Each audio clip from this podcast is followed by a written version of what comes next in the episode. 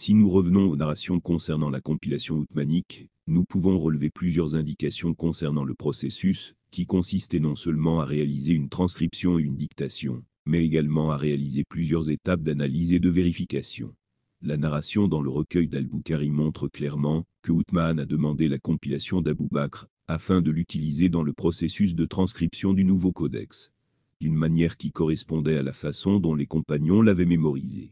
Rappelons-nous que le manuscrit de Abou Bakr a été vérifié par un procédé extrêmement méticuleux. Ce procédé n'était pas simplement basé sur les compagnons qui avaient mémorisé le Coran dans son intégralité, mais il s'assurait en plus que chaque verset est à la fois deux témoins parmi ceux qui l'avaient écrit en présence du prophète, sur lui la paix et les bénédictions d'Allah.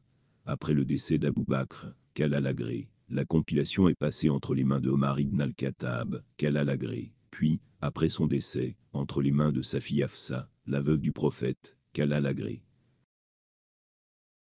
De cette narration, on pourrait être enclin à déclarer, comme de nombreux érudits, que la compilation de Outmaan n'est qu'une simple copie du manuscrit compilé par Abou Bakr. Cependant, Muhammad Mustafa al-Azami soutient que la combinaison de plusieurs narrations donne une image plus complète dans laquelle la compilation de Outmaan a été assemblée, indépendamment de la compilation d'Abou Bakr. Cette dernière qui n'aurait été utilisée que pendant le processus de vérification, après que le comité d'Outmaan ait terminé la transcription du codex. La première narration qu'Al-Azami cite à l'appui de cette opinion vient de Moussa ibn Saad, qui dit Othman a prononcé un sermon et a dit Les gens ont divergé dans leur récitation, et je suis déterminé à ce que quiconque détient des versets dictés par le prophète lui-même doit me les apporter. Ainsi, les gens ont apporté leurs versets, écrits sur des parchemins, des os et des feuilles. Et tous ceux qui ont contribué à cette collecte ont d'abord été questionnés par Othman. Avez-vous appris ces versets directement du prophète lui-même? Tous les contributeurs ont répondu sous serment, et tout le matériel collecté a été étiqueté individuellement, puis remis à Zaïd ibn Tabi. La deuxième narration qu'Al-Azami cite vient de Malik, ibn Abi Amir, l'un des membres du comité, et le grand-père de l'imam Malik, qui déclare J'étais avec ceux sur qui le codex a été dicté, et si des controverses apparaissaient concernant un verset particulier, il disait Où est le scribe de ce parchemin? Demandait avec précision comment le prophète lui a enseigné ce verset, puis il reprenait l'écriture, laissant cet espace vide, et l'envoyait à l'homme en question, pour clarifier son écriture. Ces narrations indiquent que le codex d'Outman a été préparé de manière autonome, et ensuite rassemblé par un processus indépendant avant vérification, avec la compilation d'Abou Bakr. On peut encore renforcer l'argument d'Al-Azami en notant que les instructions données au comité sur ce qu'il devait faire s'il différait concernant un verset n'ont de sens que s'il y avait un processus de compilation indépendant.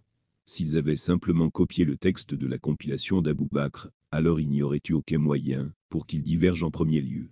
De plus, les narrations indiquant que Zaïd transcrivait pendant que Saïd dictait suggèrent un processus plus sophistiqué que la simple copie. Enfin, nous avons un récit qui, malgré ses faiblesses, mentionne que Outman a demandé la copie de Hafsa après la compilation de Zaïd, qui a ensuite été examinée et comparée au codex outmanique, et confirmée comme étant en accord. La question qui se pose est de savoir pourquoi Outman entreprendrait ce processus exhaustif alors qu'il aurait pu facilement copier les manuscrits déjà compilés par Abou Bakr. Al-Azami offre le raisonnement suivant. On peut se demander pourquoi le calife Othman a pris la peine de compiler une copie autonome, lorsque le produit final devait être comparé à la compilation d'Abou Bakr de toute façon. La raison la plus probable est symbolique.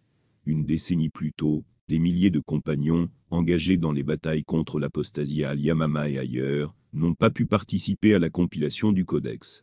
En puisant dans un plus large bassin de documents écrits, la copie indépendante de Outman a permis à ses compagnons survivants de participer à cette entreprise capitale. Dans le récit mentionné précédemment, aucune incohérence n'a été trouvée entre la compilation d'Abou Bakr et le codex indépendant. Et de ces deux conclusions émerge que, premièrement, le texte coranique était complètement stable, dès les premiers jours et non, comme certains le disent, fluide et volatile, jusqu'au IIIe siècle et deuxièmement, les méthodes de compilation utilisées pendant les deux règnes étaient méticuleuses et précises. Si la conclusion d'Al-Azami est correcte, il faut noter que plutôt que d'avoir simplement une raison symbolique pour effectuer une compilation indépendante, Outman avait également une raison très pratique et tangible. Il s'agissait de réduire les différences entre les lectures de la communauté, et cela impliquait l'élimination de certaines variantes parmi les sept modes de lecture. Étant donné que l'objectif de la compilation d'Abou Bakr était simplement de préserver le texte du Coran, l'arbitrage entre les lectures variantes et les différents dialectes n'a jamais été un objectif déclaré du processus. Il est possible que la compilation d'Abou Bakr comprenne un mélange entre un plus grand nombre de lectures de différents dialectes et d'autres types de variantes parmi les sept modes de lecture.